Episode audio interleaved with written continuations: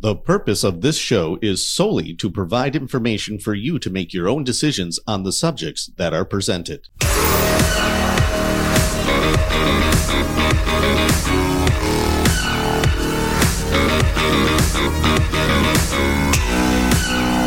Welcome to the Ben Armstrong Show, folks. The world screams death to America, death to Israel, and it means it. The world is screaming death to America, death to Israel. And you could say, well, I've heard that my whole life. I have, and I'm sure many of you have heard it most of your life or maybe your whole life. Why is this time different? This time is very different. This time, there's actually war, World War Three going on. But more than that, it's not just the Islamists. It's really most of the nations of the world are backing the death to America, death to Israel, even if they're not vocal about it. It's death to the Western world. Death to Judeo-Christian values. The Western world was based on Judeo-Christian values. And if you don't want a world based on those type of biblical values, you're going to join up and unite against it. Because that's the one thing that they all have in common. Their hatred for the God of the Bible. What makes an L G B T Q person on the exact same side as a Muslim terrorist, uh, or them holding up signs, L G B T Q people for Hamas, when those Hamas people would cut those L G B T Q people's heads off? Well, Hamas doesn't like Israel. Hamas doesn't like Christianity. Therefore, it's the hatred of the God of the Bible that combines them. The L G B T Q community, not, of course, every single person in it, but overall has a hatred for God, at least a hatred of the God of the Bible. They'll make up their own God and, and make up a God that says it's okay to live that lifestyle, but they have to make up their own God for that to be the case. But that's what they do. That's the God they'll believe in. And if you make up a God, if you say, well, I believe in a God, I don't believe in, there's there's things in the Bible I don't fully agree with. I believe in a God, but the God I believe in does this, this, and this. And basically, as long as the, the God you believe in lines up with your values, then you'll believe in that God. Well, you don't really believe in a God then. You are God. You believe in yourself. You've created something to worship, but it's your own creation. You're your own God. You're giving credit because you know you really didn't create yourself, but at the same time, you're only going to follow a God that adheres to exactly what you believe or want, or exactly what you want God to be. God doesn't have to be exactly what you want. Think of how arrogant and actually ridiculous that would be. I, I am totally at ease with not knowing things about God or something that I think, I don't understand that. But then I trust that God is who he says he is. Now, I believe in a loving God, the God of the Bible. And when I see things that I'm like, wow, I'm not sure. That doesn't seem like a loving God in that situation. I've had that happen. Where I question it, I question God, give me better clarity. Sometimes I find out mistranslation, not fully understanding what God's really doing here, or or you're not looking at God is punishing pure evil and he's showing love to the victims. I mean, if he's punishing someone who's pure evil and by doing that protecting innocent victims, it might come across in a glance that God did something that wasn't loving, and that's not true. But there will be things that you could wrestle with, and you know what happens when I don't know the answer? I say, well, I know that God is just, and I know that God is love. And God's not a liar, so if he says that about himself, I mean, if he's a liar, all of this all comes crumbling down, then my belief in a God is stupid. But if I truly believe God is can't lie, and if he says he's just and he's loving, and if I see something and I don't fully agree, shouldn't it be me who submits and says, you know what? You know what, God, I just don't, I don't understand it. I'm having a problem with it. And if I never understand it, it's okay because you're a loving God and you'll explain it to me when I can understand it. And I know there'll come a time where I'll be like, oh, my bad. I didn't have full understanding. Now I do. That's what I know will happen. That's submitting to the God of the Bible. You don't get to pick and choose what the God of the Bible is or who he is or who he says he is. And when the God of the Bible says, you have to trust in my son or you don't know me, you don't get to pick and choose. You have to do that. And if you don't want to, you have to come to the conclusion, look, God doesn't have to do it my way. He doesn't have to act the way I think he should act. But do I believe he's loving? Do I believe he's kind? Do I believe he's just? And do I believe he doesn't lie? If I believe these things, then I am the one who's human, who's been made, who doesn't have full understanding. Easily there could be things in the translation of the Bible that makes me think one thing when it's really not that. That can happen too. That will happen. We'll, we'll get to heaven. We'll be like, oh, we didn't understand what, what that meant. So the world screams death to America and death to Israel.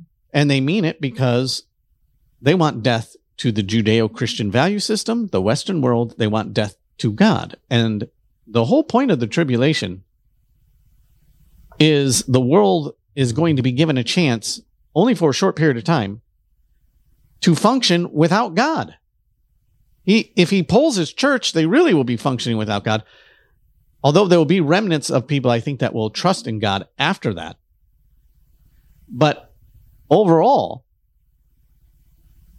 how the world works now under the grace era, it will change.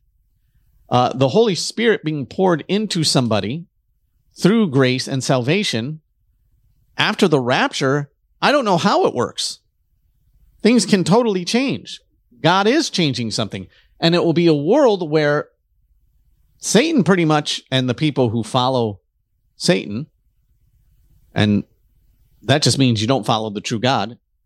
You follow any false God, you're going to get your way. And there ain't going to be any Christians around to stop you. Or they're not going to have any power to stop you. And watch how quickly the world goes to almost utter extinction. And the point of that is still to get people to repent, still so that people recognize there is a God, still to get people to humble themselves and say, just because you don't like something about God doesn't mean God isn't real. And it doesn't mean God hasn't reached out to you. It is you who are stubborn. It is you who are to blame. And you will be the one to blame when you don't get into heaven, because you chose not to go, even though he reached out to you. So the whole world is now against Western values. And people within the Western world are against Western values. Think about that. It's not like the Western world is filled with a whole bunch of people practicing Judeo-Christian values.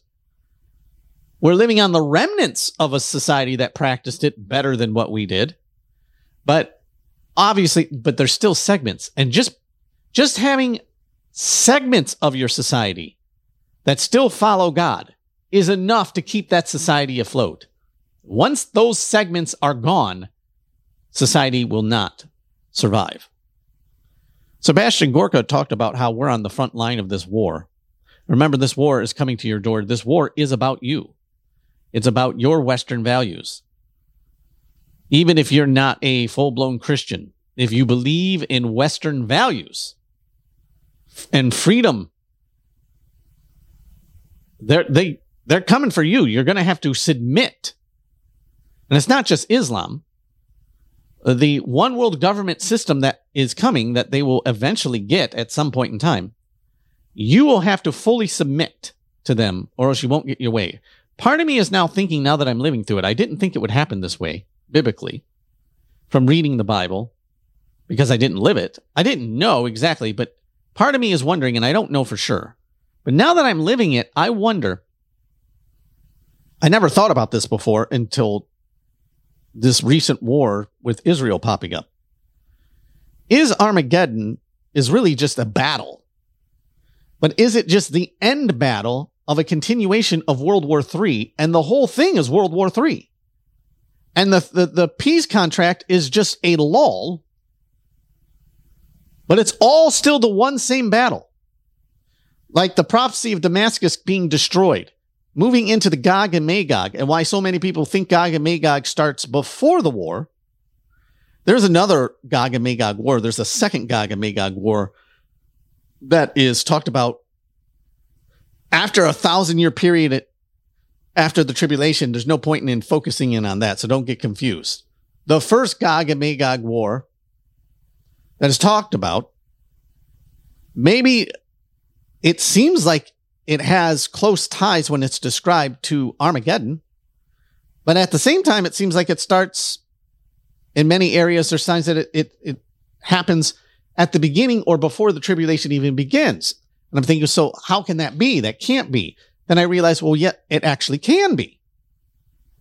What if this is just an escalation and it escalates into those wars, and then other wars pop up? It's all just the world at war, and everyone is getting so sick of it. And if America gets destroyed and everything goes into poverty and you're still having wars and people are starving, people will be dying for a peace contract, right? They will be so sick of it that when they propose a one world government, the economies will completely collapse. If America gets destroyed, the economies around the entire world, all of them, will collapse. All shipping, the, the, the way our whole economy functions, all the ships going back and forth, all that stuff's going to stop. And who's going to go to work in these situations? So even if there is some food, who's going to be shelving the food? And can you get through with all the chaos? And the people are going to steal the food that's in the supermarkets anyways. So the, the supermarket is going to be empty. People are going to be starving. It's going to be way worse than you could possibly think. And war is constantly going. Then someone proposes, look, a one world government so that no wars can ever happen. But you're still in this war. So you get a peace contract. Oh, and the key is making sure that Israel is at peace with Islam. It all stems from that. You get your peace contract. You need the mark of the beast system, because if in the one world government, they're going to supply you with bread and milk as long as you have the mark, and you're not going to be able to buy or sell unless you have the mark, right? If they do that, that also can be their incentive of how to get people to work.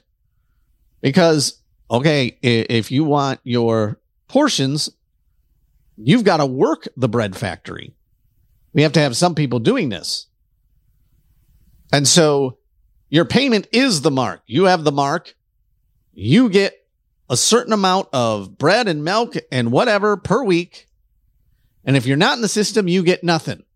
And you won't even be able to work. And only people with the marks can work. And that's how they'll get things starting to, to function. But still, the three and a half year period will end. War will break out again. And you will have all sorts of calamities still happening during this situation. And then Armageddon comes, where the whole world finally says it, it they'll just all blame Israel. We just got to get rid of stinking Israel. And the whole world comes against Israel. And then Jesus returns. And then you have Armageddon. Okay. Is it all one war? I never thought of it as all one war. But I'm living through, they're already saying, push Israel off the face of the earth, which is what they'll be saying during Armageddon. Well, if they're saying it at the beginning, then it's going to be the same mentality at the end. I know that.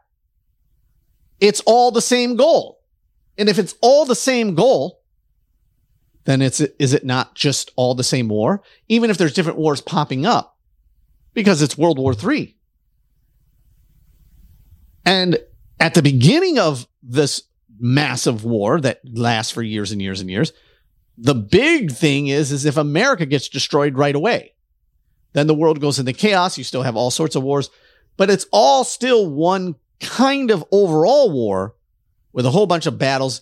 And then all those little destruction prophecies that are in the Old Testament that haven't been fulfilled get fulfilled one by one over these periods of time because the world is so war torn. It's just unbelievably war torn. Until the peace contract, that's the birthing pain. The Antichrist gets the peace contract. It's a false peace. And then you go right back to the wars that you were in before with the goal of, we got to get rid of Israel. That's the way it seems. I never pictured it that way before. But now that I'm living it, I can totally see how all these things could be fulfilled. And yet technically, you'd have all one war, different battles, different wars taking place, but all World War Three. It's it's just it's fascinating to see how it's going to play out. Not, I don't want to see it play out. I want to be rescued. I said I'd give you Sebastian Gorka, and I did not. Let me do that now. And it's like the president said, I think it was in Iowa. He said it. I, I played the clip on, on my radio show today. He said, um, I am pro-Western civilization. I'm pro-Judeo-Christian civilization. And that shouldn't be controversial. And he said, you know, rhetorical question, how, how did it get to be controversial to say that I support the Judeo-Christian civilization?